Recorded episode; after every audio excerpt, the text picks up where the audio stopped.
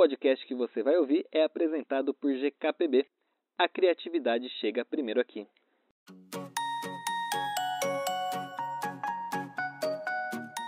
Oi, pessoal, eu sou o Eric Rocha. E eu sou o Matheus Ferreira. Olha só, esse é o 14 episódio, Matheus, do nosso podcast Break Publicitário. O Break Publicitário ele é um espaço para a gente conseguir discutir aqui de maneira mais aprofundada sobre a tendência e cases de sucesso do universo do marketing e da comunicação, né? Mas antes da gente começar aqui o nosso papo, eu queria lembrar você sobre algumas conversas que nós já tivemos aqui no nosso podcast. A gente falou, por exemplo, da era dos streamings, que foi o nosso último EP, onde eu e o Matheus aí falamos absurdos, né, Matheus? Que a gente tá gastando, pagando mensalidades aí de Globoplay, Netflix. Menino, mais de porrada. 200 reais por mês se assinar que tudo, isso, né? Isso, cara. Tem que ter e... um, um vale streaming já. E queria aqui fazer uma atualização nesse nosso episódio que o Star Plus está chegando para aumentar essa lista, né? Acho que em outubro, né? 10 de outubro, agosto, sei lá. Enfim, algum momento de outubro. É. O Star, mais é um verdade, da Disney, né? A é Disney mais um da tá Disney, contente né? É verdade. Com o dinheiro que, que vai tem. disponibilizar ali, inclusive, o documentário do Silvio Santos que eles montaram, né? Já vem com porrada também, né, os caras. Aí vem com Love Victor, minha série preferida da minha vida, olha só. Vai ver muito bem. Ouvi falar. Bom, Mas além é, desse episódio que você ainda não viu, vale muito a pena ver. A gente também falou sobre o polêmico selo azul recentemente aí, que o Léo Dias trouxe um dossiê da máfia, né? Do polêmico selo azul. A gente comentou sobre isso. Foi bem esse episódio. o Matheus ali fez uma lavagem de alma, né? Lavei minha alma mesmo esse dia, meu Deus do céu. Ó, a gente também falou sobre o apagão das redes sociais e, o jing e jingles que marcaram a publicidade. Então, terminando esse episódio, escolha aí na sua plataforma um desses episódios incríveis para você escutar também. É isso aí, Eric. E também temos as nossas redes sociais, né? Lá no Instagram a gente é breakpublicitário. No Twitter somos breakpubli e agora estamos também no YouTube. Aqui. É só procurar lá por Break Publicitário. Infelizmente ainda não temos nossa URL personalizada do YouTube para falar aqui, mas é só pesquisar lá que vocês vão encontrar. Verdade. Nosso tema de hoje, Matheus. Nosso tema de hoje, Eric, é o fim dos seguidores. Será que finalmente a gente vai deixar de se importar com o número de seguidores das redes sociais? Será? Eu acho que é uma coisa que já tá acontecendo, para falar a verdade, né? Já tá acontecendo. Já tá ninguém... acontecendo. É, o mundo tá contrário e ninguém reparou. Só a gente, é que agora a gente. agora a gente vai falar tudo aqui nesse episódio. Ah, é. Quem não tinha percebido vai perceber agora. Pois é, e o que, que a gente vai falar então nesse episódio de hoje, Eric? Ó, a gente vai falar da maneira da, de operações aí de, de, algumas redes sociais, né? A gente vai falar como o TikTok é, e criador de conteúdo é, funciona, né? No algoritmo dele, a forma que o TikTok arrumou diferenciada aí das outras redes sociais e o Instagram com o explorar ali que a gente vai mostrar também. Além disso, a gente vai falar dos seguidores, a importância da negociação aí de seguidores na hora de publicidade, enfim.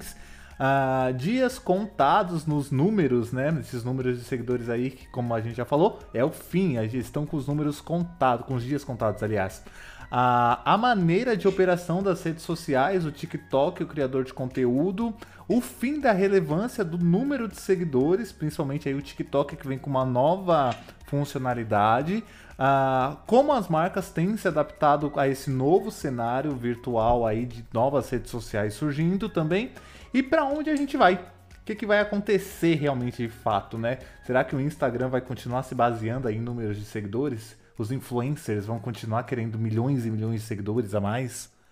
O Instagram vai para onde tiver dando dinheiro, né? Que é isso que o Mark Zuckerberg sabe fazer. Bom, então depois da nossa vinheta a gente vai trazer esses detalhes aí sobre esse tema polêmico de hoje do fim dos seguidores. Vamos lá. Foi. Break publicitário. Break.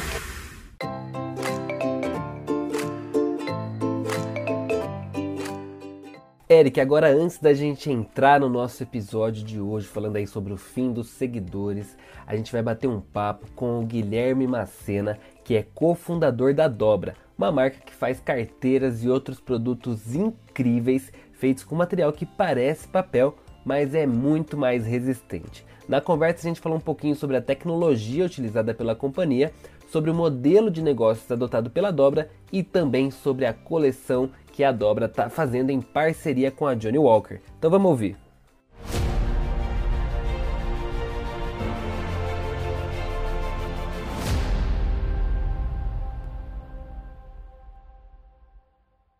Muito obrigado por ter aceitado o nosso convite para explicar um pouquinho da Dobra. Eu fiquei mega feliz quando descobri que Dobra estava no projeto, porque como eu falei para você aqui já antes da gente começar a nossa gravação, a minha carteira é da Dobra.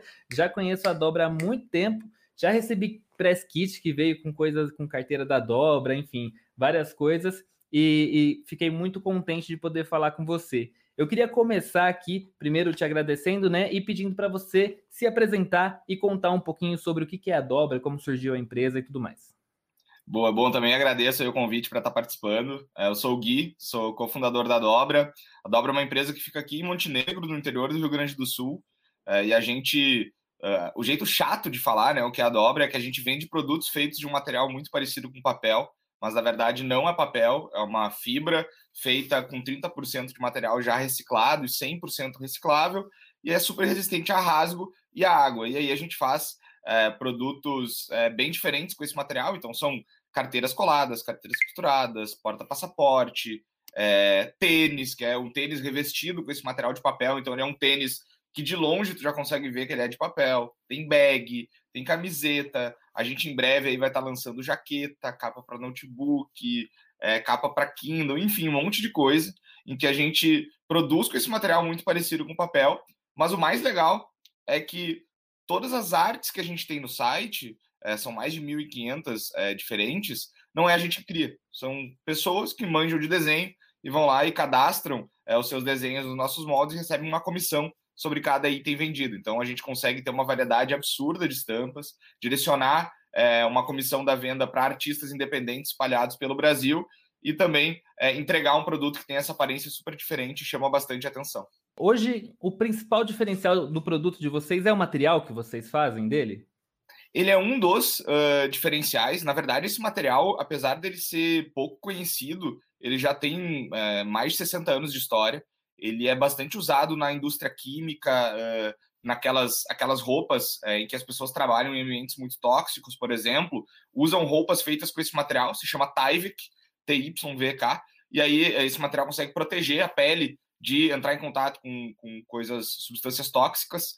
a indústria civil usa é, para colocar entre as paredes de gesso para controle de umidade ou embaixo é, dos, dos, dos, telhados para que se cair, por exemplo, uma telha e chover, não dê goteira na casa, mas que a água escorra pelo material é, até a calha.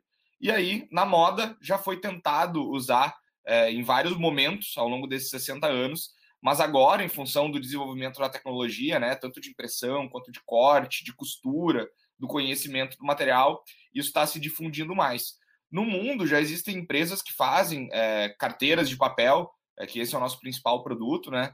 É, há mais de 15 anos, mas elas seguem a lógica da moda tradicional. E aí por isso que eu digo que eu, que eu, que eu fiz essa introdução. Porque para a gente, o nosso principal é, diferencial ele acaba sendo o modelo de negócio. É a questão é, da gente ter, por exemplo, os artistas parceiros recebendo uma comissão. A gente Uh, hoje tem 16 pessoas trabalhando conosco, todas estão no mesmo nível hierárquico, não tem diferenciação acima ou abaixo, todas recebem o mesmo salário, é, a mesma participação nos lucros. A gente é, também tem uma rede de produção montada aqui pela nossa, pela nossa região. A gente é, uma das, das empresas mais humanizadas do Brasil, então a gente adota critérios de gestão diferentes do padrão de empresas tradicionais. É, são, são diversas coisas que estão é, nos bastidores, no, no, funcionamento do negócio, que faz com que é, as pessoas, clientes ou empresas parceiras se conectem com a gente, não só pelo produto, mas o produto como um meio para se conectar com algo que é diferente, uma forma de fazer negócio diferente. E aí, para a gente, é, e pelo que a gente conversa com, com, com, o pessoal, esse é, esse é o nosso principal diferencial, assim, é um modelo de negócio. Bacana, muito legal. E agora vocês têm é, uma parceria com o Johnny Walker, né? Que, que chega aí agora com uma carteira, inclusive, que é o principal produto de vocês, né? O produto que vocês mais são reconhecidos. É, como foi essa parceria E como que você imagina que essa parceria deve contribuir com o trabalho de vocês? Bom, a gente ficou muito feliz quando a gente recebeu aquele e-mail, aquele contato, é, demonstrando interesse em fazer uma parceria pô, da Johnny Walker com a Dobra. O Johnny Walker é uma marca que todo mundo conhece, não, não existe uma pessoa, eu acho, que não conheça. É, e a gente, uh, por isso é uma marca nova, nós temos só cinco anos de história. Vinha uma marca que está fazendo 200 anos e nos procurar para fazer parte disso, para a gente significa muito. Assim. Então, é, a gente entende como é, um grande salto que a gente pode dar enquanto marca. A gente se sente muito feliz por uma marca que já passou por tanta coisa, por tantos momentos é, da história, é, ver na dobra, enxergar na dobra uma parceira, né, uma, um, algo que representa os próximos passos que eles querem dar, os passos que já deram até aqui e os próximos passos. Então, é, para a gente realmente é, uma, é um marco na história da dobra poder fazer parte de uma campanha como essa, poder fazer parte desse aniversário, desse momento tão importante na, na, na, vida da, da Johnny Walker, que é uma marca reconhecida no mundo inteiro. A gente realmente ficou pirado, foram, foi um dia que a gente leu o e-mail lá, a gente ficou é, muito faceiro e, e, muito contente com, com a possibilidade, tudo que a gente queria era fechar para garantir que a gente fizesse parte desse momento. Eu sei bem qual é essa sensação, porque para fechar essa série eu tive essa mesma sensação, entendeu? De estar tá fechando um trabalho com Johnny Walker, eu sei a responsabilidade que a gente sente e a felicidade com uma marca de 200 anos, né? É, e a gente está falando então nessa. A Johnny Walker, na verdade, está falando né, nessa assinatura deles de que os próximos 200 anos dependem do que a gente pode fazer agora.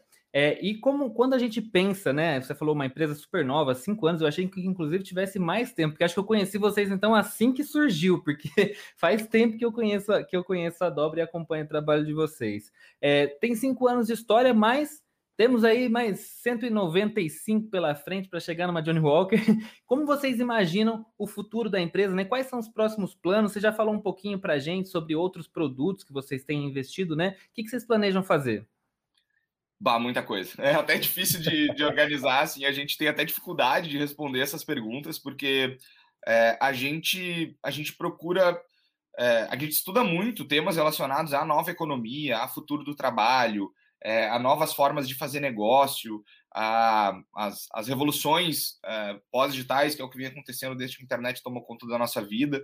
E tudo isso é, faz com que a gente procure se entender cada vez menos como uma estrutura, assim, de daqui a pouco de empresa, de CNPJ, mas muito mais como um ecossistema. E aí o nosso desafio é poder colocar isso em prática. Então, a gente tem uma vertente desse ecossistema da obra, digamos assim, que são os produtos é, né, os produtos que chamam a atenção da galera, que a galera gosta de usar. A gente tem outra que é o nosso modelo de negócio, que faz com que a gente consiga trabalhar com consultoria, com mentoria, com compartilhamento gratuito de conteúdo, como a gente faz através é, do arroba cultura dobra. É, a gente tem também a questão da comunidade de artistas, em que a gente pode estar tá, é, fazendo com que hoje eles só desenham, colocam seus desenhos nos produtos da dobra, mas quem sabe lá na frente a dobra pode, possa ser um hub em que eles consigam colocar seus desenhos em produtos não só da dobra, mas em vários outros que usufruam dessa tecnologia. É, a gente pode estar tá, daqui a pouco é, trabalhando com, com cursos online, que a gente já vende alguns, a gente pode estar tá expandindo isso. A gente pode daqui a pouco estar tá sendo um ambiente de testes para empresas que, que queiram fazer negócio de um jeito diferente. A gente vê cada vez mais né, é, o empreendedorismo fazendo parte da vida das pessoas, seja ele por é, necessidade ou oportunidade a gente percebe que tem muita gente saindo do ambiente tradicional de trabalho, as pessoas, principalmente aqueles que podem fazer escolhas, estão escolhendo sair do ambiente tradicional de trabalho por várias questões, mas o principal é de não ser um ambiente saudável, de não estar tá trazendo é, felicidade para a vida da pessoa e poder traduzir isso, é, é, esse incômodo em prática, foi uma das coisas que a gente fez, que a gente viveu e a gente procura compartilhar é, isso através das, dos nossos conteúdos. Então, a gente vê diversas frentes, né? Uh, para os próximos 195 anos, mas é, a gente vai dando um passo de cada vez aí, voltado um pouquinho para produto, um pouquinho para é, compartilhar conteúdo, um pouquinho para poder melhorar é, a comunidade dos artistas, outro de vários projetos sociais que a gente faz. Enfim, talvez possa parecer um pouco falta de foco é, né, para quem está ouvindo, mas na verdade para a gente isso está muito claro, porque Uh, o que, que, nos impede de trabalhar com isso tudo, né? Se a gente é, faz parte de uma sociedade, a gente é formado por pessoas e a gente tem as mesmas dores que outras pessoas têm, por que não procurar resolver essas dores a partir do negócio, né? E a gente consegue não se limitar a trabalhar em apenas é, uma só, um só assunto, uma só questão. Bacana. É, você falou aí é, de um passo de cada vez, né? Acho que é, é justamente sobre isso que a gente está falando. E também tendo é, como mote principal né, um planeta sustentável, né? uma, uma sociedade mais, mais igualitária para todos e, e, preservar uma sociedade para o futuro, né? Para esses 195 anos que precisam vir, né? É, e eu queria então que você aproveitasse, inclusive, você falou né, de parcerias com empresas e tudo mais, como as pessoas podem encontrar vocês, caso alguém queira fazer uma parceria. A gente fala com um público muito grande de, de, de criação, né, designers, diretores de arte, que talvez possam ser é, é, colaboradores dessas estampas, dessas, dessas linhas que vocês colocam no site. Como é que as pessoas podem encontrar vocês? E deixa aí também as redes sociais da marca para o pessoal que quiser conhecer um pouquinho melhor, enfim. Bom, galera, o site é bem simples, dobra.com.br. É só entrar lá e aí vocês vão ver que tem um cara que vai, vai aparecer na telinha para vocês, que ele é o, o principal meio de contato com a dobra, que é o Batman. O Batman, ele é o nosso CEO uh, eh, e também ocupa a função ali de atendimento, diretor de atendimento.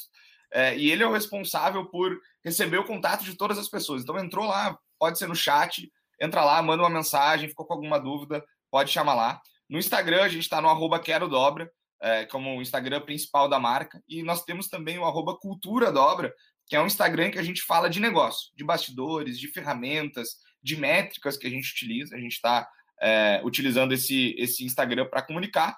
E vocês podem nos encontrar aí no Twitter, no Facebook, no LinkedIn, é, como dobra, é, que vocês vão entrar lá em contato, sempre lembrando que a maneira de falar com a dobra é através do Batman. Ou por e-mail também, né? Pô, batman.querodobra.com.br. é um belo assistente virtual, não é mesmo? Pô, tá louco. O cara, ele, ele, ele faz com que eu não precise mostrar o meu rostinho, né? Aí fica um bug fofinho ali, é, bonitinho aparecendo e pedindo pra galera: Oi, olha só, fala comigo. É bem diferente do que botar o meu rosto ali, né? Pois é, muito bom. Gui, muito obrigado. Adorei conhecer um pouco mais sobre o projeto de vocês. Espero que vocês tenham muito sucesso. E aproveitando que você falou aí, né, que é com pequenos passos, então, keep walking. Bora, valeu.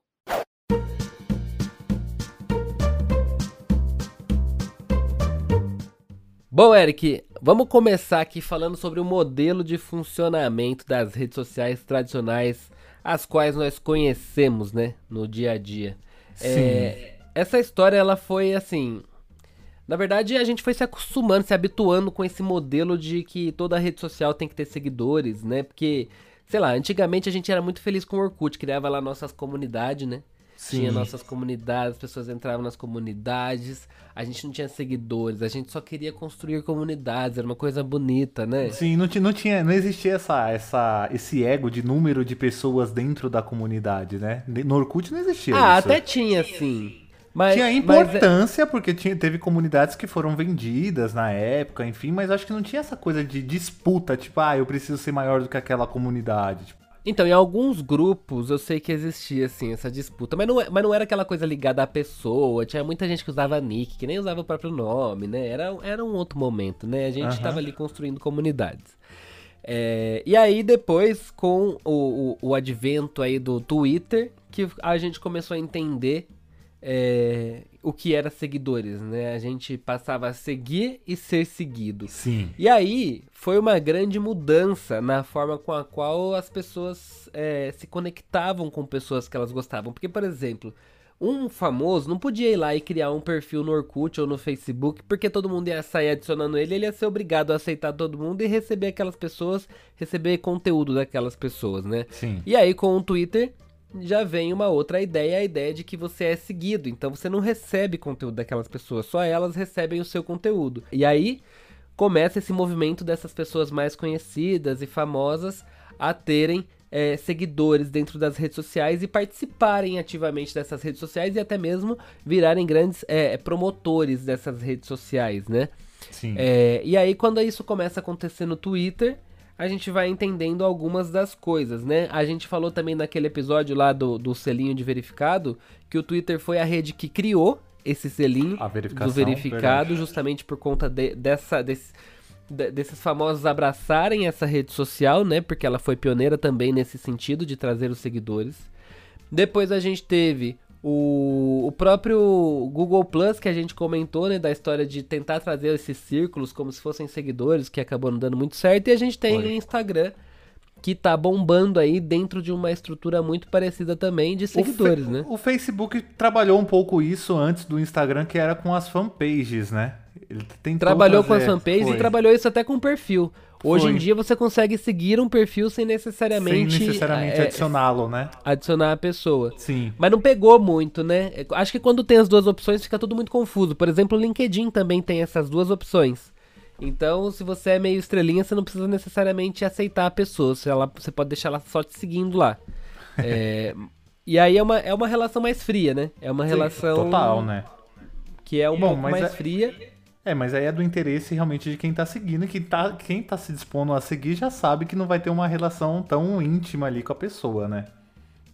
Pois é, exatamente. E aí a gente vai para o Instagram, que tem esse modelo também dos seguidores. E o que, que- o que que tem esse modelo de seguidores que é muito interessante? Esse modelo de seguidores ele põe um limite dentro de um conteúdo. Por exemplo, eu tenho lá, sei lá, 3 mil seguidores no meu Instagram. Quando eu posto um conteúdo, meu conteúdo está basicamente limitado a essas 3 mil pessoas que me seguem. Sim. Então, se o meu conteúdo for muito bem, ele vai ter em torno de, sei lá, 3 mil likes. Se 100% Se das pessoas 100%, visualizarem, sim. visualizarem, o que é praticamente impossível, mas se 100% das pessoas visualizarem, forem lá e curtirem, eu atinjo é, é, essas pessoas que me seguem. E aí a gente tem outras formas de chegar em outras pessoas. Tem, por exemplo, o explorar, né, que tenta trazer um pouquinho desse conteúdo novo, diferente de contas que a gente não segue. Sim. E a gente tem também, por exemplo, os compartilhamentos. Se alguém cata um- esse meu post e compartilha no perfil dessa pessoa, eu posso atingir novas pessoas que não me seguiam. E aí, atingindo novas pessoas que não me seguiam, eu atinjo outras pessoas, podem virar seguidores e que podem também interagir com esse meu conteúdo. Certo. Mas tudo isso, Tudo isso parte de um princípio de alguém que te segue. Para tudo, pra tudo isso acontecer, o seguidor é uma parte muito importante ali. Então, se o Matheus, que tem 3 mil seguidores, posta um conteúdo, eu tô limitado a uma audiência muito menor do que, sei lá, vamos pegar a fadinha do skate, que agora está com seus 6 milhões. Já? Já, Que essa isso? aqui, a Juliette vai ficar no chinelo com a fadinha eu, do skate. Cara, eu vi hoje a da Rebeca Andrade, né? Que é a campeã olímpica aí, Brasil, ganhou prata. Na hora que ela ganhou, eu entrei no perfil dela pra ver, ela tinha cerca de tre- 300 mil seguidores. Agora há pouco, antes da gente começar, eu tinha entrado no perfil dela, já tava com um mil, mais de um milhão já. Ou seja, a bichinha disparou. Mais de 600 mil seguidores aí em menos de 24 horas. Pois é. Loucura, né? E aí, Pois se é. uma pessoa dessa, por exemplo, a Rebeca, vamos pegar como exemplo, né? É Rebeca? É o nome Rebeca, dela? Rebeca Andrade. Aí, por exemplo, se a Rebeca Andrade, lá, medalhista, né, é, da ginástica, se ela posta um conteúdo, ainda mais neste instante em que estamos, que ela está em alta, ela vai aparecer pra essa uma amostra desse um milhão de pessoas que vai ser muito maior do que a amostra do meu post para que vai para no máximo para 3 mil pessoas. E aí a gente já parte de lugares diferentes e aí a gente está um pouco mais limitado. Então, os seguidores dentro do Instagram e da maioria das redes sociais que a gente conhece, ele é muito importante para definir ali o alcance máximo daquelas publicações. Então, se você pega uma conta que tem 3 mil seguidores, ela chega lá nos seus 300, 400 likes, tá ok para essa conta. Agora, se você entra numa conta que tem 50 mil seguidores e teve 50 likes numa foto, você fala, opa, pera lá. Sim. Bota a sirene. O Igor colocou a sirene no, no último episódio, né? Bota a Denúncia! sirene de novo, que é na momento da investigação. É um momento denúncia. Eu quero a tela preto e branco, sirenes rodando, o da Atena passando de helicóptero aqui. Pois é, 50 mil seguidores e 50 likes. Temos coisas aí. É, não foi entregue, né? Ou pode ser seguidor fantasma também, que a gente tem essa questão aí, que é uma outra questão, né? De galera que fica comprando seguidores e no fim não tem engajamento nenhum. E aí dificulta também, porque, que nem se falou, ah, pode chegar aí pro explorar. Às vezes, um exemplo meu, vou usar aqui de, uma- de algumas fotos que eu posto no meu perfil. ah, cê- quando você vai lá no Insights, você consegue ver da onde você conseguiu captar essas pessoas, né? Por algumas vezes a, a minha foto chegou aí pro explorar, mas sei lá, vem dois likes de lá. Tipo, e eu não sei qual é o Sim. critério que ele entende dentro de um determinado tempo pra enviar essa foto ao explorar, sabe? é meio nebuloso mesmo. É meio nebuloso, total mesmo. Mas assim, eu- o que eu sei é que o explorar, por exemplo, eu vejo muito pelo que eu acompanho que aparece pra mim no meu explorar. É, eu não vejo ali fotos com menos de mil curtidas, tá? É raramente as fotos que estão no meu explorar tem menos de mil curtidas. Se tem mil curtidas, eu já dou graças a Deus que é uma pessoa menos famosinha. Mas geralmente ali é quem tem muito like que aparece ali dentro do explorar. Por quê? Porque ele joga no explorar aquele conteúdo que tá indo muito bem, Muito bem. é, já pro público da própria pessoa, né? É, e aí, esse explorar, ele funciona, funciona bem, mas tudo depende de como acontece primeiramente ali nesses seus seguidores principais, né? Sim. Então, ainda assim, os números estão muito condicionados a esses seguidores. E, essa, e esse condicionamento, Eric, acabou fazendo muita gente do mercado usar os seguidores como principal método de avaliação se alguém é famoso, relevante, importante para determinado público ou não, né? E aí Exatamente. virou a grande, a grande doideira aí desse mercado publicitário que você bem conhece também, né? pois é, a gente vê aí contas com milhões de seguidores, igual você falou, aí vai ver, tem 50 comentários, não é uma coisa. Aí entra a questão do engajamento, né? Será que vale realmente? É melhor eu investir minha grana na, na menina, na blogueira que tem 2 milhões, um número muito inferior, sei lá, a Boca Rosa, que tem 15 milhões, e o engajamento da menina de 2 é muito maior, sabe? Vai me entregar mais, vai me mostrar mais no explorar de repente? É, é a questão, né? Mas o que você falou é muito, é muito verdade. O mercado publicitário ele se deslumbrou com os números de seguidores, né? Agora eu acho que isso está começando a ser desconstruído. Mas um ano atrás, dois anos atrás, era o principal foco. Ah, e ainda muita gente tá focada nisso ainda. É que Não, as pessoas vão é ainda tem fácil. muita gente. Tá começando agora a se desconstruir. De Algumas, algumas pessoas já começam a olhar, tipo, ah, mas número de seguidores não quer, não significa tanta coisa. Sim, ho- hoje em dia tem bastante gente profissional, né? Que pede, ai, m- manda sua audiência, manda é, é, o, o seu alcance, sua média de alcance, porque obviamente, né, varia de post para post. E aí a gente tá vendo um mercado se amadurecendo um pouco, mas por muito tempo, aliás, as pessoas sempre compraram seguidores porque sabia que esse era o destino, né? Sim. O destino era conseguir Era um critério, na verdade, né? O critério pra você conseguir fazer o. Além de seguidores, o selo azul. Óbvio que a gente já falou lá no outro EP. Então, eram também. dois critérios, né? São dois critérios, aliás. É, as pessoas querem comprar tudo, elas querem comprar os seguidores, querem comprar o selo de verificação, tudo elas querem comprar, elas resolvem tudo no dinheiro. Sim. E aí, quem é que chega pra explodir a nossa, nossa cabecinha e a cabecinha do Mark Zuckerberg também? Quem? Os chineses. Esses comunistas safados. Mentira. Sim, Ele, TikTok, né? O poderoso, gigante TikTok. exatamente. E aí o TikTok pega tudo que a gente conhecia de rede social e vira a gente de cabeça pra baixo. né? Cabeça completamente, né? Tipo, pô, vídeo curto, pô, geralmente, porque o YouTube vem com- vinha com a estratégia, tipo, vídeos mais longos. Onde você diria que vídeos curtos iriam revirar a rede social, né? E fora o algoritmo que ele apresenta, um algoritmo nunca visto antes, né? Preciso dizer de novo, algoritmo do governo chinês, que é ali. Não, é real. Ó, eu vou, vou falar aqui uma coisa séria, um momento sério agora.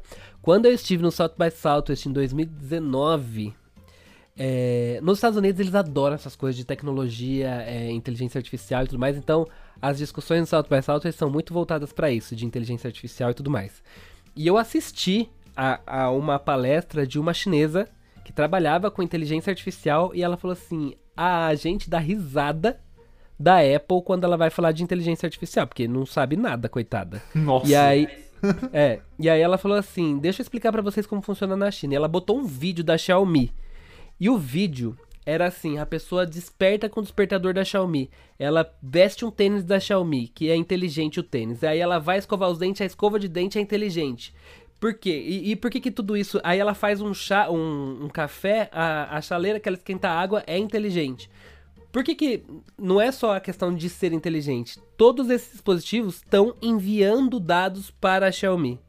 Então você sabe a hora que a pessoa acordou, você sabe a hora que ela calçou um sapato, você sabe a hora que ela escovou os dentes, você sabe a hora que ela fez um café e você sabe todos esses caminhos. E como você sabe tudo isso, você tem muita informação sobre aquele indivíduo e você sabe exatamente como é o comportamento e o que, que aquele indivíduo merece receber de conteúdo. Então, assim, quando você compara isso para um telefone, fica muito longe é, é, de, do, do, da onde chega, por exemplo, uma, uma Apple. E aí, se você pega é, um, um aplicativo que é um Facebook, fica ainda muito mais distante.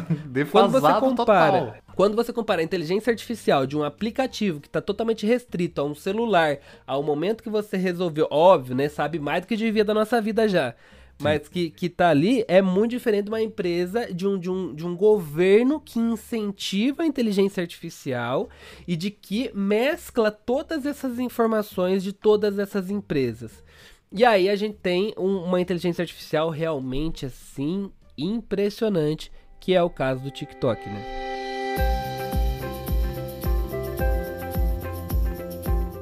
Ele é impressionante mesmo o TikTok, e aí a gente vai começar a entrar na, nas questões, porque ele apresenta um algoritmo, por exemplo, que é da. A gente já quer falar disso? Já? Já vamos adiantar das, das questões falar. Do das contas, já que nem a, a gente estava falando então, por exemplo, do, do explorar aí do Instagram, que você precisa ter uma certa relevância, e o TikTok ele vem revirando, que nem você falou, de de repente a pessoa não precisa nem ter seguidor, né, ali dentro do, do TikTok. Se ela posta um vídeo e esse vídeo ele começa, ele vai naquela for you, né, que eles chamam. Se o seu vídeo vai parar na For You e ele começa a ter um engajamento é, tão bom, cara, você dispara seu vídeo pode ter 1 milhão, 10 milhões de visualizações. E aí, consequentemente, os seguidores vêm. Mas assim, é, ele não tem. Um, ele parte. O algoritmo. Ah, o TikTok ele parte, tipo, todo mundo é igual dentro da plataforma. Não existe uma certa preferência de, de engajamento, de número de seguidores, só porque você tem mais, eu vou te entregar mais. Não, cara. TikTok ele mostra ali, o, se o conteúdo é bom, ele vai te mostrar, ele vai te enviar. Pode acontecer, como pode não acontecer, né? Ah, e é muito louco isso de entender. Eu tenho um exemplo aqui. Quando, a, eu, quando eu criei o TikTok do Geek Publicitário, a gente foi lá em 2020.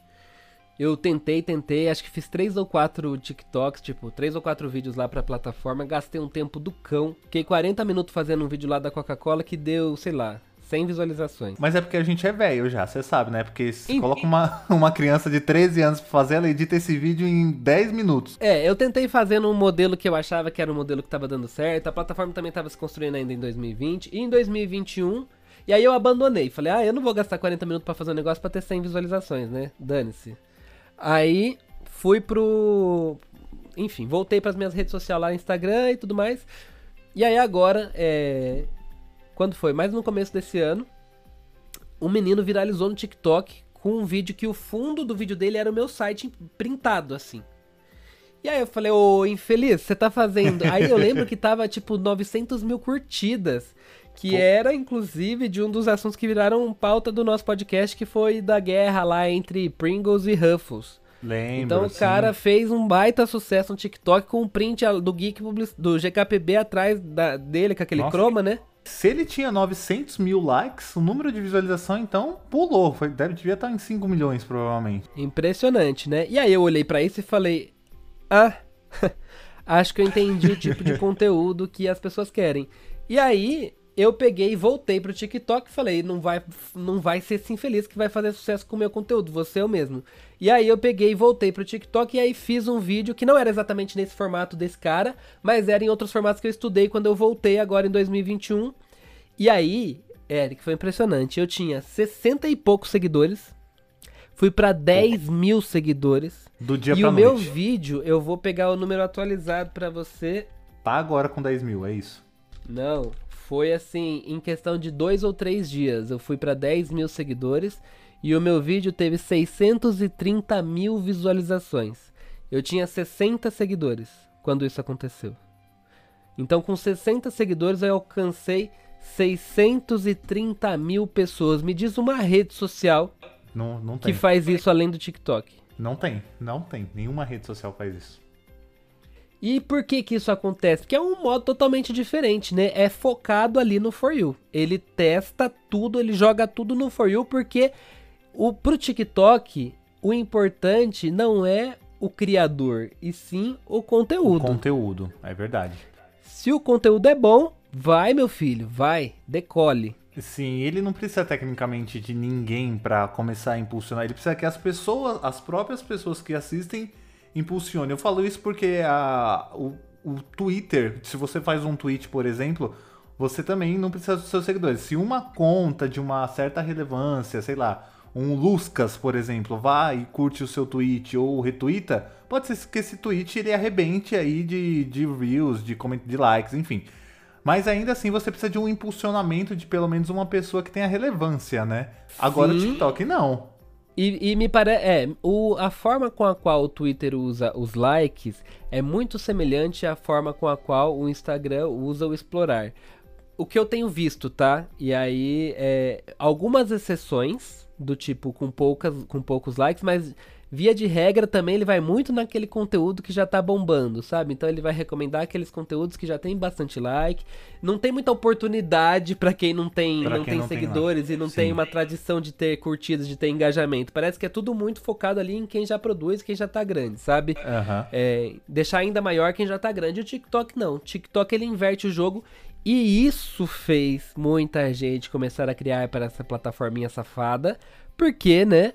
As pessoas pensaram, meu, que legal, né? Uma rede social que não depende do número de seguidores e eu posso alcançar muita gente. E aí a gente começa a ter uma série de perfis bombando com milhões de seguidores que a gente nunca ouviu falar na pessoa. Nunca- Você dá dá de cara com o perfil e fala, quê?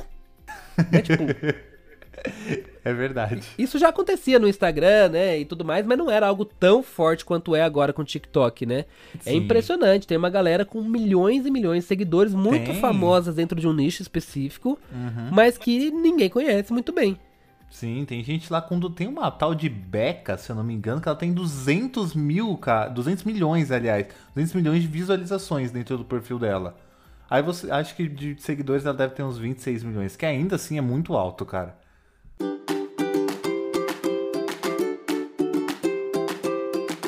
E aí, Eric, a gente entra então no nosso assunto de hoje, que é Zuckerberg olha pra isso e pensa: vou me Começou. agarrar aos seguidores ou vou tacar o foda-se e vou transformar o Instagram num TikTok, mesmo que as pessoas não queiram que isso aconteça? Obviamente que ele foi na segunda opção, né? Porque ele não tá nem aí. Ele não tá nem aí. E aí a gente começa a ver uma série de movimentos do Instagram nesse sentido. Lembra que no último, acho que foi no último episódio que a gente que eu falei disso, não lembro qual foi o episódio que foi, mas eu falei que o Instagram ia precisar mudar o modo de operação Foi no do último feed. episódio. Foi. Porque eu disse que o feed a gente só recebe conteúdo de quem a gente segue. Então Sim. ou ele faz uma grande mudança ali, ou o Instagram vai estar fadado a ser um Instagram e muito diferente do TikTok por muito tempo. Enquanto o TikTok, por mais que a gente revire o aplicativo de ponta cabeça, a gente sempre cai no For You, for you né? Sempre. Você pode fazer lá o que você quiser, você vai sempre cair no For You. E eu tava reparando que agora, quando você rola, sei lá, você rola umas 3, 4 fotos, aparece um monte de imagenzinha já de Reel, de pessoas que você não conhece. Que ele até toca um pouquinho naquela coisa meio de pré-visualização do YouTube, sabe? Que dá Sei. aquele gifzinho. Aham. Não sei se você, você já reparou nisso, que você corre um Eu, pouco eu feed. reparei isso, mas eu reparei com stories, na verdade. Com Reels eu ainda não tive essa. Então, eles começaram a fazer isso com os stories, essa Sim. sugestão de stories, mas agora tá com Reels e tá muito forte, sugerindo muito Reels. Aqui, ó. São três Reels que ele ainda começa a tocar eles, ó. Aham. Tem aquele previewzinho. É, no meu não tá. Talvez porque o meu aplicativo esteja. Ah, não, apareceu. Reels né? sugeridos. Aham, aqui. É isso, ó. o pessoal que tá só escutando a gente, é, quiser acompanhar lá no YouTube, a gente tá mostrando as imagens. O- obviamente, gente biscoitando, né, Eric, que ia aparecer no seu, porque você é biscoiteiro mesmo. é esse tipo de conteúdo. É esse tipo de conteúdo que aparece. E então, a gente tá vendo que tá tendo esse movimento Tá. do Instagram. Aham. E o próprio CEO do Instagram anunciou, né? Recentemente que a gente vai focar em vídeos. Foi isso que ele Sim. disse, né? É, cara, e eu. Bom, acho que é uma mudança. Ele vai ter que se adaptar, se ele realmente quiser isso, e a galera vai ter que se adaptar junto. Porque eu lembro que quando o, o, o Instagram fez a mudança. Você lembra quando o Instagram colocou o feed pro lado? Que eles se arrependeram e voltaram a, a ser na vertical? Cara. Sim, foi gal... uma brisa muito louca aquela, muito, né? Eles estavam muito loucos aquele dia, né? Eles colocaram o feed pro lado, virou uma bagunça aquilo. Eu Ninguém detestei. sabia mais usar o aplicativo.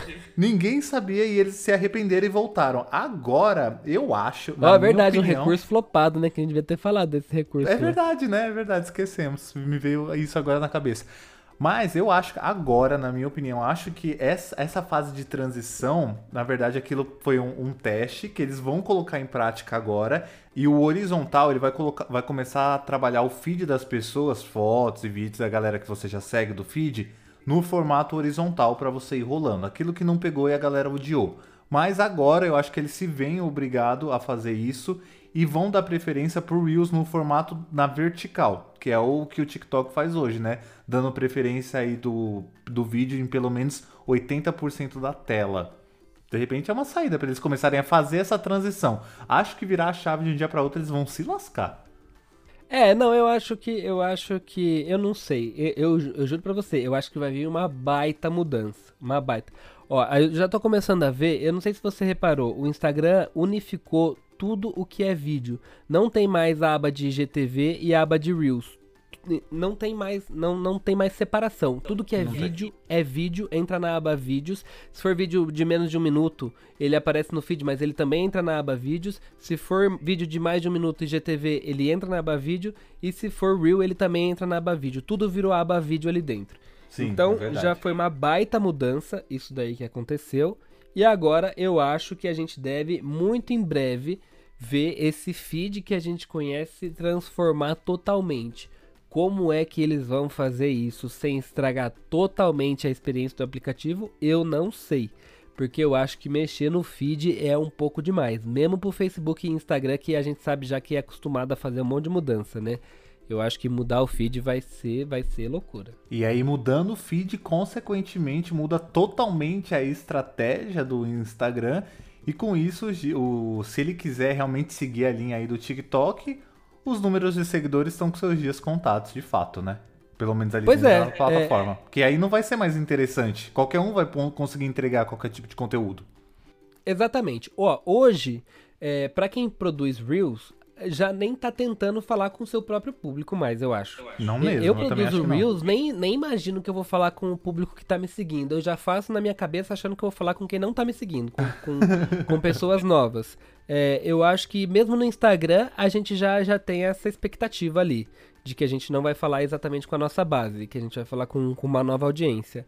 Sim. E acho que isso vai virar uma tendência cada vez maior no Instagram e acho que a, o próprio TikTok se continuar nesse crescimento que a gente já está vendo, se torna uma rede cada vez mais relevante nesse segmento que também já está assim. Então, é por isso que eu acredito realmente que o número de seguidor tem uma tendência agora a, a, a, ser cada vez menos relevante. Já não era, né? A gente já. As pessoas mais inteligentes já focavam ali no alcance e engajamento das publicações, mas agora aquela base, aquela sua comunidade de fãs, ela acaba uh, perdendo um pouco mais a relevância para um conteúdo que vai o tempo todo aparecer aleatoriamente para as pessoas, né? Sim, exatamente. Um conteúdo ali que vai ficar ainda mais rápido, né? Tipo, se for a, igual o TikTok é um conteúdo obviamente relevante, mas alguma coisa muito mais ligeira do que uma simples foto que vai estar ali estática, né? Pois é, e, e, eu tenho visto, Eric, isso também traz um outro resultado, sabia? De virais muito, muito originais, muito diferentes uns dos outros, né? Eu me veio aqui pela cabeça agora, aquela menina do pote, tipo, é uma coisa muito louca, né? Aquela menina do pote, ela não ia fazer sucesso em outra rede social, ela só podia fazer sucesso no TikTok, porque demora para fazer sucesso em outra rede social. E acho que ninguém ia estar tá ali a fim de, de, de, ficar procurando vídeo de uma pessoa falando dessa história do pote. Mas ela viralizou ali dentro daquele contexto e foi muito bem. E a gente vê uma série de pessoas que viralizam com um tipo de conteúdo muito específico que você não necessariamente segue ela, mas recebeu aquele conteúdo e gosta daquele conteúdo porque é divertido e repassa, enfim. E por exemplo, eu agora, toda vez que eu falar de pote, eu lembro dessa menina e faço uma piadinha em relação a isso. Mas assim, não é sigo tipo ela. É tipo do pavê já, essa menina do pote já, né? Pelo amor de Deus. Não a sigo, não estou em contato com as novas publicações dela, mas foi um meme legal, interessante Outra coisa, aquele cara que fica assim, né? Ele faz só a ponta assim pras coisas, que é Que um dos mais falar. seguidos do mundo. Do mundo. E o cara não fala um A nos, nos vídeos. Ele não ele fala nada. situa- Ele só pega situações totalmente improváveis, né? Que as pessoas inventam cada moda diferente no TikTok lá e prova que dá pra fazer aquilo de uma forma muito mais simples, né? Que não, não precisava ser. Como é o nome dele? K- K- Cabe Lame? É é assim que fala o nome? Cabe Não sei Lame, o nome Cabe dele. Lame. Enfim, K-H-A-B-Y-L-A-M-E. é. Enfim, ele ficou muito famoso, se tornou um dos mais seguidos do mundo, é, também fazendo um conteúdo ali. Por exemplo, ele ficou muito famoso, eu não o sigo, recebi diversos conteúdos dele, entendi como é feito o conteúdo dele, e pra mim, ok, é um cara engraçado, divertido, mas que eu não sigo, mas se aparecer um conteúdo dele, eu normalmente vou engajar, vou achar engraçado e vou repassar isso pra alguém.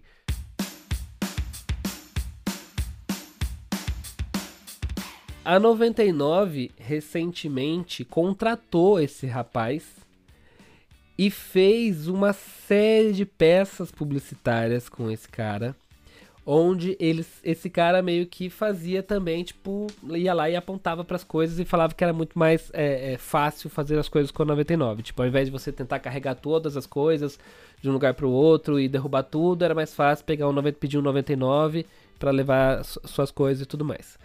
E foi muito inteligente essa proposta 99 no sentido de que, obviamente, não faria sentido contratar um cara com uma audiência global pela audiência dele. Então, o número de seguidores dele tanto importa. Não importa se ele tem um milhão ou 100 milhões. É, o que importa ali é esse cara do TikTok estar dentro de um anúncio do 99. Então, ele vira ali uma celebridade, né? Aham. É, e aí, o, a imagem dele é que vai ser trabalhada nos, é, é, na- nos veículos de mídia que a 99 tiver interesse. Então, se ela tiver interesse de fazer uma propaganda de TV com esse cara, ela vai fazer uma propaganda de TV com esse cara. Se ela quiser fazer uma propaganda é, é, de, de, de YouTube ou de Facebook, Instagram, ela vai fazer. E ela realmente fez alguns desses anúncios com esse cara. Eu tive a sensação de que, como se eu estivesse assistindo um vídeo dele mesmo, assim, pouco mudou da, da, da experiência que eu teria se eu tivesse. E a Até 99 porque, focou- você teve a fac- Até porque você teve a facilidade, porque como ele não fala nada, é, você não tem. A pessoa não tem um trabalho de conseguir, de repente, traduzir isso diferentemente de um mega influencer, sei lá, americano, por exemplo, né? Pois é. E aí, é, mas até em outras situações, ó, por exemplo, a, aquele bebezinho que fez muitos. O Itaú foi muito rápido, cara. Foi aquele muito rápido, é bebezinho verdade. falando palavras, ele é realmente. Ele é cativante. É também é um outro exemplo, né? É, é, não sigo aquela conta, nem sei de quem que é aquela conta daquele bebê.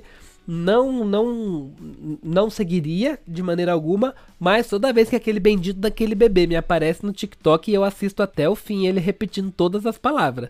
E ainda com cara de trouxa ali olhando pro celular ainda, porque não dá, né? Pensando em quando vai ter um filho. Deus me livre, Eric, não fala isso não. Mas enfim, é um bebê fofo, muito fofo, Fofo, falando palavras fofo. complicadas que nem a gente consegue repetir. Aham. E, e o Itaú foi rapidíssimo, cara. Foi lá, contratou, fez o filme e botou esse filme na TV.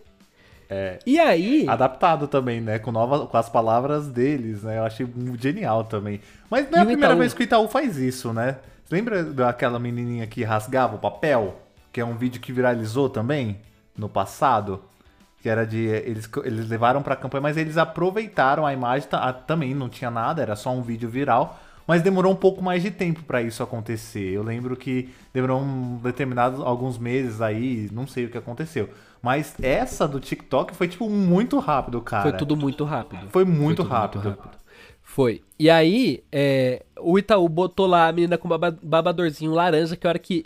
No primeiro frame do vídeo eu já sabia que era um comercial do Itaú. É foda. Itaú qualquer, tem uma comer- comunicação- qualquer comercial do Itaú você consegue identificar que é do Itaú. É O Itaú tem uma impossível. comunicação não- filha da mãe. Filha da Sim. mãe.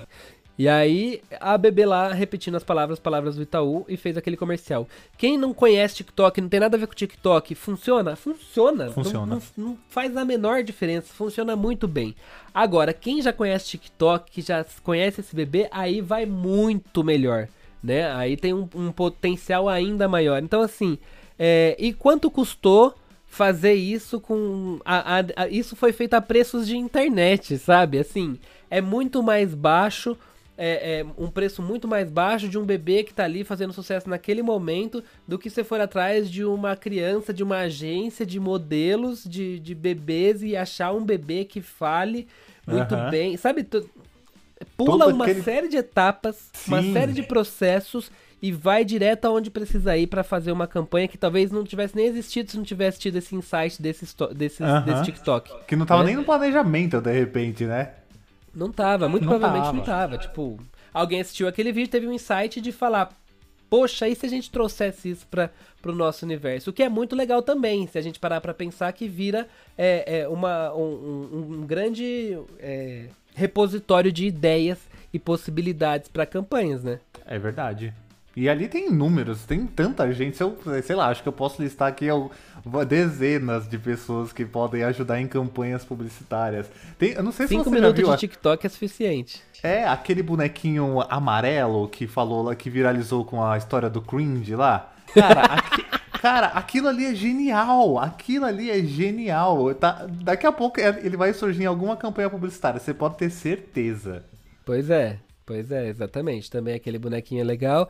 E aí, enfim, a gente aí a gente entende que o fim dos seguidores, ele não representa exatamente um, um cenário mais difícil para as marcas, ele representa uma reconstrução da forma de se conectar também com esses influenciadores. Então, assim, eu não vou comprar a mídia de você pelo seu número de seguidores, eu vou comprar a sua imagem uhum. e eu trabalho a sua imagem dentro dos canais de mídia que eu achar que são relevantes, que pode inclusive incluir o seu canal de mídia ou não.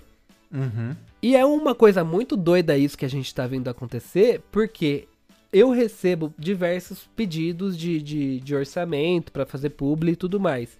E nunca foi tão forte o volume de pessoas que aparecem pedindo o direito de imagem. Eu não sei nem calcular direito de imagem. Eu tive que aprender a calcular valor de direito de imagem. Porque e eu é realmente fácil? Tá... Não é nada fácil, meu filho. é totalmente subjetivo o direito de imagem, né? Tipo, é muito, muito, muito subjetivo. É, e aí, exclusividade de imagem, então só a gente pode usar a sua imagem, nenhuma outra empresa pode usar. É, tem, entra vários critérios aí, e acho que é um, um, tipo de cálculo que a gente vai ter que estudar bastante nos próximos meses aí, esse cálculo de direito de imagem, de quanto custa um direito de imagem. É realmente bem complexo, cara. E eu fiquei até mega, meio perdido nesse começo e eu tô vendo que já apareceram nesse mês três empresas interessadas em fechar a publi, incluindo o meu direito de imagem e uma delas era por 60 dias. Nossa. Então, é, assim, é um negócio muito louco. A pessoa tá botando uma campanha de dois meses no ar já pensando em utilizar a sua imagem nesses dois meses. E aí você precisa rever totalmente a forma de negociação e o que eu acho que é muito interessante e um novo momento também para o marketing de influência, onde a gente vai ter cada vez mais a nossa imagem sendo usada e não esse número de seguidores que a gente tem. Isso vai ser pouco relevante para o contexto geral. Até porque, cara, para essas marcas que são gigantescas, não, não muda muita coisa. Elas já falam com muita gente. Um Itaú Sim. já fala com muita gente todo dia, né?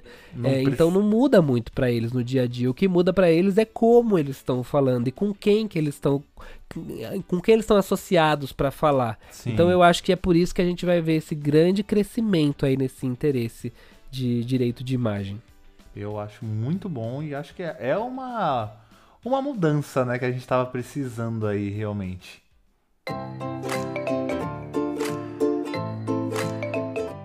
Bom, e aí, Matheus, vamos chegar às nossas considerações finais. Vou começar aqui.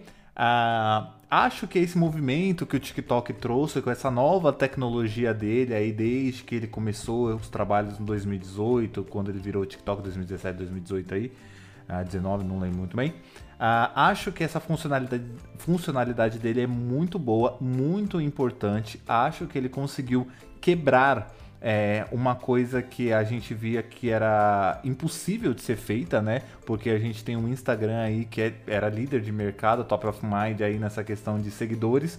Uma coisa que o Instagram construiu e era muito forte ter o número de seguidores dentro da plataforma. E o TikTok ele trouxe isso.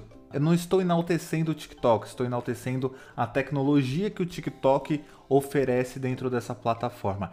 E acho que a, esta forma que ele oferece é uma boa oportunidade, como a gente falou, do, do mercado publicitário, principalmente, parar de se deslumbrar com, com tantos números de seguidores e realmente começar a focar naquilo que é interessante e que vale realmente a pena. Com, trabalhar em coisas que já estão construídas ou trabalhar em coisas específicas, ah, realmente começar a reavaliar se vale é, investir em uma pessoa que tem, sei lá, 30 milhões de seguidores ou numa pessoa que vai me trazer uma.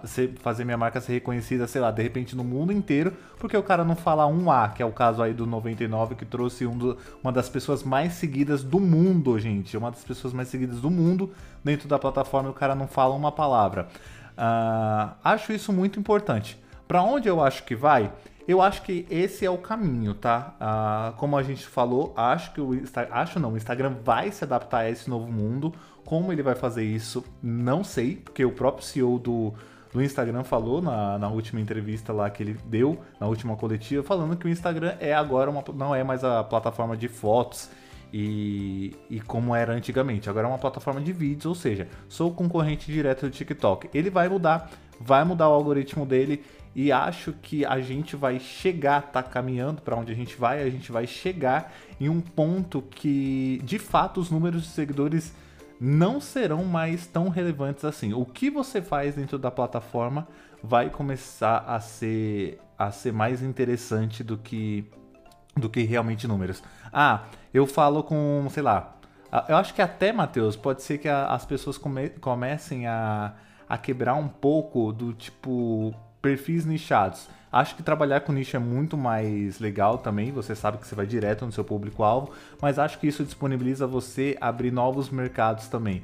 Se você faz um vídeo, de repente, que é um, um pouquinho num tom de humor, você pode ir para um lugar, pode pegar uma propaganda ali, mas você também é muito bom em maquiagem, então você pode pegar um outro job de repente de um de uma maquiagem. Acho que você pode viralizar nos dois, ao invés de ficar só na maquiagem e não posso, pô, mas eu também sou bom no humor. Por que, que eu não posso pegar de repente alguma coisa aqui? Então acho que esse leque ele vai se abrir muito mais agora com esse novo formato que o mercado tá começando a perceber e que a tecnologia está disponibilizando. É, é, vou pegar aqui um gancho já nisso que você falou tem algumas coisas muito legais, né? Por exemplo, eu gosto de, de, de, jogo de videogame, por exemplo, mas eu raramente me conecto com perfis que falam sobre isso, porque eles são tão bitolados nesse assunto que eu me sinto um idiota e aí eu fico tipo, é, sabe, so, sobra conteúdo de games e eu não quero tanto conteúdo assim, eu só queria algumas coisas que eu gosto. Uhum.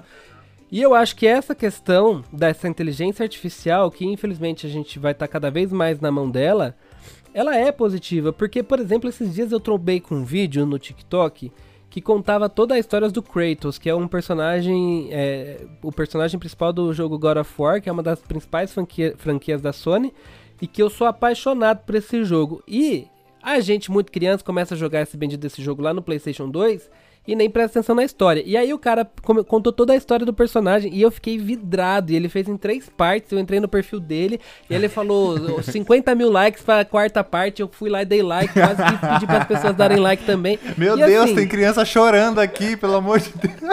Eu quase mandei o direct para ele assim: tem criança chorando aqui. E aí eu achei muito legal, porque assim, fazia tempo que eu não me conectava com esse tipo de conteúdo. Um outro tipo de conteúdo que eu gosto é conteúdo de ciência, que fale assim, sabe, de, de de coisas extraterrestres e tudo mais, e vira e mexe aparece. Tem um, tem um, um viés muito forte disso, né, no TikTok, desse tipo tem. de conteúdo. Tem. E aí vira e mexe aparece para mim essas coisas, assim, sabe? E aí eu fico vidrado também assistindo e eu falo, meu Deus, no, no Instagram eu não me conecto com nada disso, cara. Nada. Porque eu não quero necessariamente seguir um perfil que fale especificamente sobre isso, que vai me encher de conteúdo sobre isso. E acho que é um pouco disso do que a gente está falando. O Instagram é uma rede cheia de especificidades, de pessoas que falam muito sobre poucos assuntos. Então é muito legal a gente ter uma rede onde a gente recebe muitos assuntos diferentes que fazem sentido pra gente. Então eu, eu acho muito benéfico esse novo momento de rede social que a gente está experimentando com o TikTok. Acho, inclusive, que esse é um dos principais motivos pelos quais o TikTok cresceu tanto, e principalmente em época de pandemia, onde a gente já tá exausto do Instagram, a gente já vê aquele, aquele aviso do Instagram que a gente já viu tudo, né, no feed. Não sei se já. Eu, na pandemia, recebi um monte de vezes um aviso do Instagram. Você já viu tudo, querido. Chega. chega de rolar o feed aqui. É, então eu acho que vem um pouco disso, porque o TikTok traz esse alívio de novidades, coisas É, diferentes. um scroll infinito, né? Você pode ficar ali horas e horas. Pois é.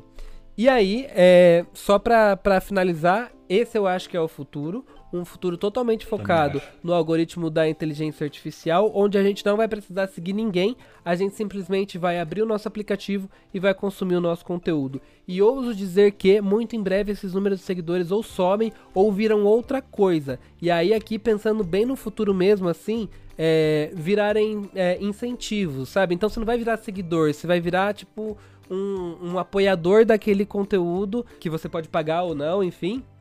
Mas você dá meio que um reconhecimento para aquele criador de que, aquele, de que os conteúdos que ele gera são bons, mas não necessariamente se torna um seguidor dele.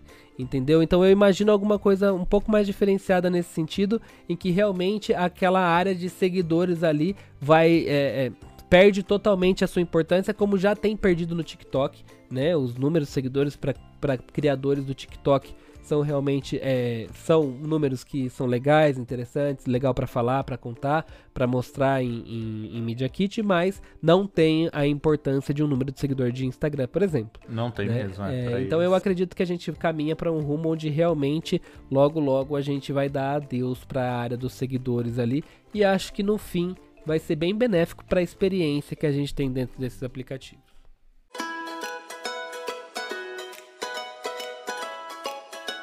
Bom, Matheus, esse foi o nosso papo de hoje aí, essa história de fim dos seguidores, esse novo momento que a gente tá vivendo, é inteligência artificial, é algoritmo inovador, é governo chinês, mentira, essa parte é mentira, gente. aí esse foi o nosso papo nosso, de hoje. eh, nosso É. vídeo e nosso podcast está censurado na China. Meu Deus do céu, barrado em todos os países, lá tá no YouTube, né? Barrado, é. Barrado. Bom, Matheus, a gente tá chegando no final do nosso episódio de hoje, que a gente trouxe essa, esse papo aí sobre esse novo universo. E para você que tá nos assistindo e nos escutando também, queria lembrar que você pode acompanhar também as nossas redes sociais do Break Publicitário. É arroba Break Publicitário no Instagram e arroba BreakPubli no Twitter. E claro, também tem as nossas redes, redes sociais oh, e redes sociais pessoais. Eu sou arroba Ergaro2 lá no Instagram e lá no Twitter você também pode me achar como arroba Ergaro. É isso aí, eu sou o arroba Mateus Ferreira no Twitter e arroba Ferreira Mateus lá no Instagram. E lembrando também que temos agora o nosso canal do Break Publicitário no YouTube, É né? verdade, é verdade. Estamos lá no YouTube. Pois é, também estamos no YouTube, estamos em todos os lugares. Aliás, Eric, Ah. queria dizer aqui que teve uma pessoa que deixou um comentário, um hate pra gente no Twitter, você viu? Não vi? Mentira. A gente já A tem o gente nosso um hate primeiro Twitter. cancelador. E é com isso que encerramos nosso episódio de hoje, essa coisa maravilhosa que foi. É isso, Brasil. Muito obrigado a vocês todos que acompanharam nosso episódio até o fim, guerreiros. Um beijo no coração de vocês e a gente se vê na semana que vem com um novo episódio. É isso. Beijo, tchau. Pois é, e também estamos no YouTube, estamos em todos os lugares. Aliás, Eric, Ah. queria dizer aqui que teve uma pessoa que deixou um comentário, um hate pra gente no Twitter, você viu? Não vi? Mentira. A gente já A tem o gente nosso um hate primeiro Twitter. cancelador. Teve, é, eu divulguei o nosso podcast É. Deve e a me menina falou assim, ah, ela mandou aqui ó, um monte de tweet, ó. Ela falou assim: Break Publicitário tem apresentadores insuportáveis que muitas vezes passam informações erradas. Os outros podcasts são bons de acompanhar. Ela E você respondeu? Eu perguntei o que a gente tinha falado. e ela respondeu? Ah, é fandom. Vandão de quem? Adivinha de quem? De alguém que eu critiquei no episódio. Ah, deixa eu ver. Manu Gavassi, que você falou mal dela. Mentira, é? Eu tô morto, sabia. O Vitor bem que A te gente avisou, tomou hein? hate do fandom da Manu. Falei pra você, Eric, não ficar falando mal das pessoas no podcast? O Vitor bem que te avisou que você ia tomar hate do, do Manu Gavassers. Enfim, eu ela falou aqui, ó, no país, no país fonte de informação para estudantes de publicidades como eu não é um lugar para apresentadores inserirem suas opiniões pessoais. Oxi. tá aqui, querido, ó, a gente pôs aqui a sua opinião. Temos uma fã da Manu Gavassi, muito revoltada aqui com os meus comentários. Peço desculpa aos Gavassers que ficaram chateados com o que eu falei. Gente, tá tudo bem, a gente pode ter opiniões diferentes. O Eric, por exemplo, aqui fala toda vez da Anitta e a gente não critica ele. Não, imagina. Imagina se criticasse. Eu critico mesmo. Tô brincando, não critico não. Eu vou jogar hate lá em cima de você. Vou apoiar essa menina aqui. Vou responder ela apoiada. Cancela mesmo. E é com isso que encerramos nosso episódio de hoje. Essa coisa maravilhosa que foi. É isso, Brasil. Aos Gavassers, um beijo no coração de vocês e a gente se vê na semana que vem com um novo episódio. É isso. Beijo, tchau. Eu tô chocado com essa história.